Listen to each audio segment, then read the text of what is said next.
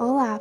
Iniciamos agora o podcast, que será nossa atividade final do curso, o Sistema Único de Saúde e a Covid-19, Desafios e Perspectivas no Campo da Saúde Coletiva, da Universidade Federal da Paraíba.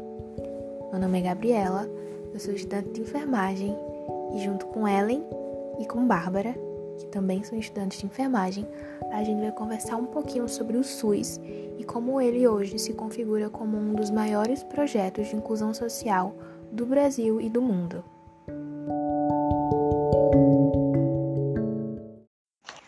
Para iniciarmos essa conversa, é importante termos em mente a linha do tempo do sistema de saúde público antes do SUS e entender que hoje, dos 200 milhões de habitantes no Brasil, três quartos são diretamente dependentes desse sistema e o outro quarto, isto é, outros 51 milhões, usam a chamada saúde suplementar, que apesar de ser um sistema de saúde privado, eles não deixam de usufruir de todos os benefícios que o SUS tem a oferecer. Concluímos então, no decorrer do curso, que o SUS veio da evolução de um direito chamado direito à saúde, que há pouco tempo foi definitivamente estabelecido no Brasil.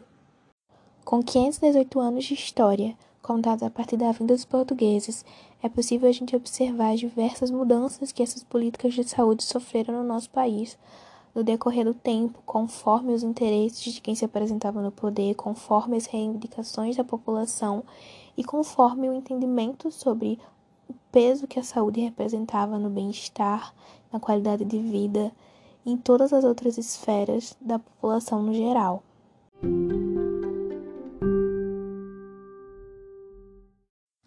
Se aproximando do contexto da criação do SUS, a gente relembra o movimento sanitarista, que foi de importância ímpar ao entendimento de saúde pública, do conceito de saúde e também da evolução do direito à saúde no Brasil. A reforma sanitária se referia a ideias de uma série de mudanças e transformações necessárias à saúde. Ela era composta de técnicos de saúde, médicos, enfermeiros, biomédicos e intelectuais partidos políticos e outras diferentes correntes e tendências e outros movimentos sociais diversos. E no final da década de 70, esse movimento adquiriu uma certa maturidade em função de uma série de estudos acadêmicos e práticas realizadas nas faculdades de medicina. Porém, enquanto a ditadura militar existia no Brasil nessa época, esse movimento sanitarista ele não foi possível de ser posto em prática efetivamente. E ao fim da ditadura, essas propostas foram reunidas num documento chamado Saúde e Democracia e enviado para aprovação do Legislativo. E uma das conquistas foi a realização da oitava Conferência Nacional de Saúde em 1986, onde pela primeira vez na história foi possível a participação da sociedade civil organizada no processo de construção do que seria o novo modelo de saúde pública brasileiro. Essa conferência tinha como tema saúde como direito de todos e dever do Estado. E ela foi muitíssimo importante porque ela teve como resultado uma série de documentos que basicamente esboçaram o surgimento do Sistema Único de Saúde. A conferência ampliou os conceitos de saúde pública no Brasil, propôs mudanças baseadas no direito universal à saúde com melhores condições de vida, além de fazer menção à saúde preventiva, à descentralização dos serviços e à participação da população nas decisões. O relatório da conferência teve suas principais resoluções incorporadas à Constituição Federal de 1988. E a Constituição Federal de 1988 foi o primeiro documento a colocar o direito à saúde definitivamente no ordenamento jurídico brasileiro.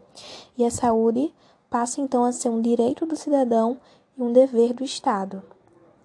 A Constituição ainda determina que o sistema de saúde pública deve ser gratuito, de qualidade e universal. Isso é acessível a todos os brasileiros e ou residentes do Brasil. Posteriormente, o Sistema Único de Saúde foi regulado pela Lei 8080 de 1990, em que estão distribuídas todas as suas atribuições e funções como um sistema público. Concluímos então que o SUS é fruto de uma luta popular pela democracia e pelo direito à saúde, e essa luta reuniu diversos setores da sociedade articulados no movimento pela reforma sanitária que culminou na oitava Conferência Nacional de Saúde.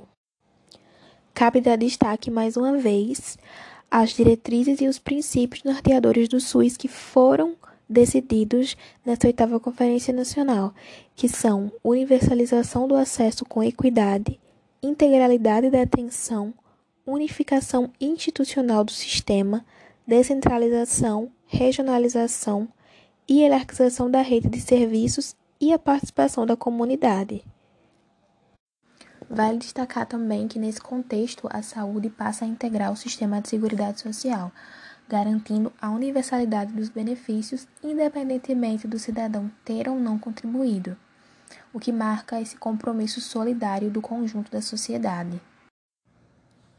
O SUS é uma política democrática e generosa que produz empregos, distribui renda e que atende a todos os brasileiros e estrangeiros que transitam no país sem exigir qualquer documento. Ele é responsável pela atenção, cuidado e vigilância à saúde exercidos em todas as suas dimensões e níveis, do individual ao coletivo, da atenção primária à especializada.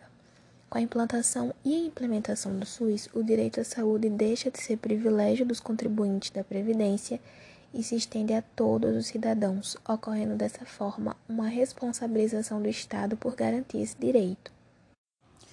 É importante frisar também que o SUS é uma política social contra-hegemônica que resiste aos golpes permanentes aplicados pelos que preferem o tratamento da doença como mercadoria, assim como a redução do papel do Estado nas políticas sociais. A saúde é intensamente desejada pelo mercado como fonte inesgotável de lucros, e nesse sentido, destaca-se a expressiva mobilização da sociedade, dos usuários, dos trabalhadores e gestores da saúde além do grande contingente de movimentos sociais que incansavelmente atuam em defesa do SUS, impedindo seu retrocesso e contribuindo para sua consolidação. Agora que nós lembramos um pouquinho da trajetória da implementação do SUS, Ellen vai trazer um pouco mais a respeito das ações desenvolvidas pelo Sistema Único de Saúde que o consolidam com sua grandiosidade e o fazem um dos maiores projetos de inclusão social existentes no mundo. Obrigada, Gabriela. Me chamo Ellen, sou estudante de enfermagem da UFPB e agora vou relatar sobre as ações de inclusão que o Sistema Único de Saúde nos proporciona. O Sistema Único de Saúde, o SUS, possui caráter de política inclusiva, solidária e universal, que acolhe todos os cidadãos, independentemente de sua nacionalidade e sem exigir qualquer documento. Deve ser reconhecido e celebrado como patrimônio cultural e social, não só do povo brasileiro, mas da humanidade. Dentro de muitas ações de inclusão que esse sistema proporciona, podemos citar a expansão de cobertura e acesso à saúde, criação da atenção básica e da estratégia de saúde da família, sistema de atendimento para urgências e emergências eficientes, fortalecimento da participação e do controle social com a implantação e funcionamento de conselhos municipais, estaduais e nacionais de saúde políticas de enfrentamento às desigualdades destinadas às populações em situação de rua, LGBT, negros, camponeses, indígenas, ciganos, entre outros.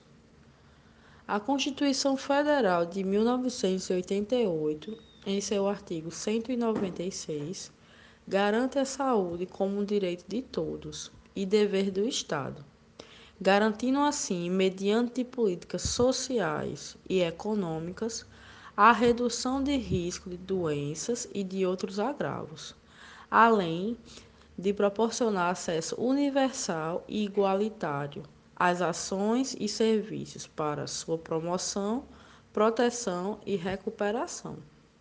Tudo isso é essencial para o exercício da cidadania e condição para a inclusão social uma vez que possibilita o fortalecimento do vínculo entre sociedade e indivíduo. Agora eu vou deixar a fala com Bárbara, que irá entrevistar uma fonoaudióloga do Serviço de Saúde.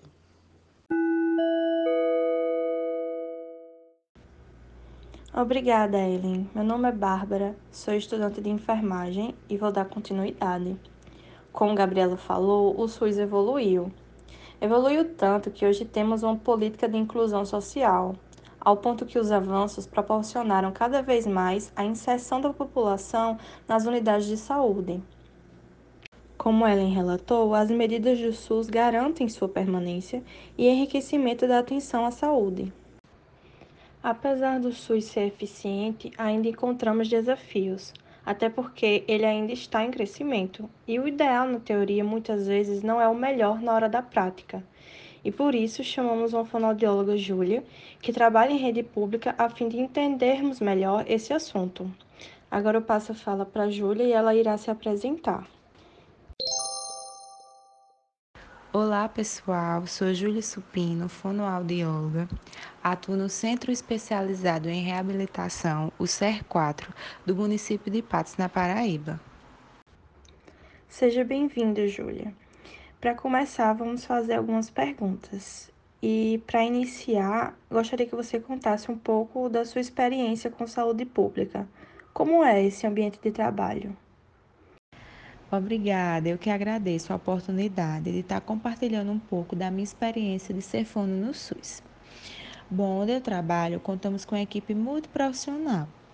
Psicólogos, fisioterapeutas, assistente social, educador físico, psicopedagoga, fonoaudiólogo. Então, assim, a gente recebe demandas de pacientes com deficiência física e intelectual e atualmente também estamos recebendo demandas de crianças autistas, crianças com paralisia cerebral, crianças com síndrome de Down. Essa está sendo a nossa realidade agora. Então, como é que funciona a dinâmica do ser? Lá, a gente atende pacientes semanal, então toda semana eu atendo os mesmos pacientes compartilho desses meus pacientes com os outros profissionais, isso é muito importante a gente trabalhar em conjunto. Não é só a fonoaudiologia que vai fazer com que esse paciente avance e tenha evolução. Não. Eu preciso, junto comigo, o fisioterapeuta, o psicólogo, o psicopedagogo. Então, eu preciso de todo mundo comigo para a gente conseguir uma boa evolução. E é assim que a gente consegue trabalhar lá. Vou explicar agora como é a estrutura do ambiente. Então, cada profissão tem sua sala. A equipe de fonoaudiologia é formada por quatro fonoaudiólogos. Então, a gente tem duas salas disponíveis e a gente fica revezando essas salas. A equipe de psicologia tem a sala de psicologia. Quando o paciente sai da minha sala, ele vai para a sala de fisioterapia. São estímulos diferentes, são equipamentos e aparelhos diferentes. Então, a gente precisa de um ambiente para cada profissão. Geralmente a gente coloca um paciente compartilhado para ir no mesmo dia. Eu atendo um paciente na segunda-feira, eu coloco o físio e o psicólogo no mesmo dia, porque às vezes é um paciente de fora e a gente tem que ter esse olhar diferenciado. Depende de carro de prefeitura, depende de alguém para vir deixar. Então a gente também tem que olhar para essa parte social. Se falarmos de inclusão social, o SUS ele faz o seu papel de inclusão social? Sim, se a gente for parar para pensar no que é inclusão social, a gente considera que o SUS é um programa inclusivo. A partir do momento que a gente abre as portas para receber pacientes com deficiências físicas e intelectuais, estamos sendo inclusivos. E são nos pequenos detalhes que a gente pode imaginar isso, como uma rampa de acessibilidade, uma sala com acessibilidade, profissionais que possam atender esses pacientes. É assim que a gente consegue enxergar que o SUS ele é universal e inclusivo. O SUS é uma rede, então a gente recebe esses pacientes de outros lugares, pacientes encaminhados, e a gente já aciona a assistência social para abrir prontuários ou então para ligar para esses pacientes para vir fazer a triagem para serem encaixados nas profissões que tem lá disponíveis para eles. Estou adorando a entrevista com você. Então, acho que você já respondeu a minha terceira pergunta, que seria para você me dizer as formas de inclusão feita pelo SUS. Teria alguma coisa a acrescentar?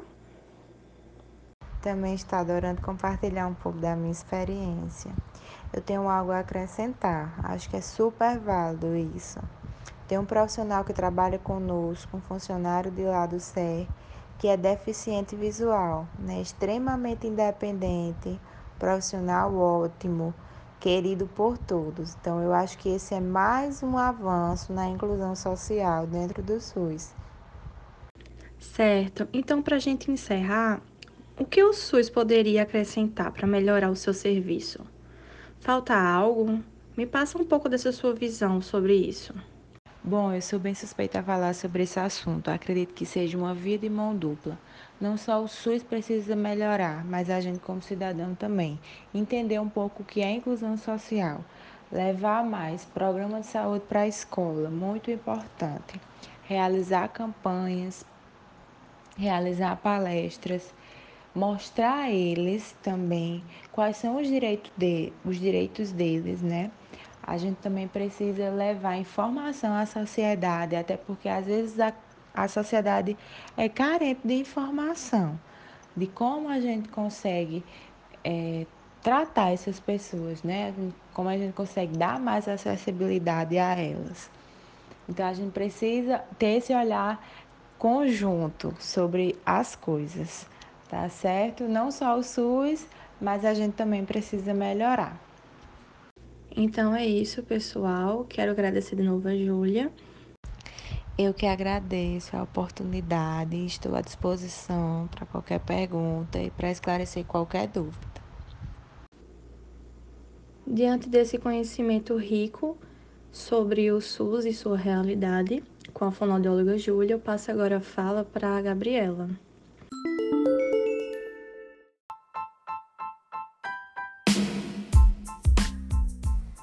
Esse foi o nosso podcast.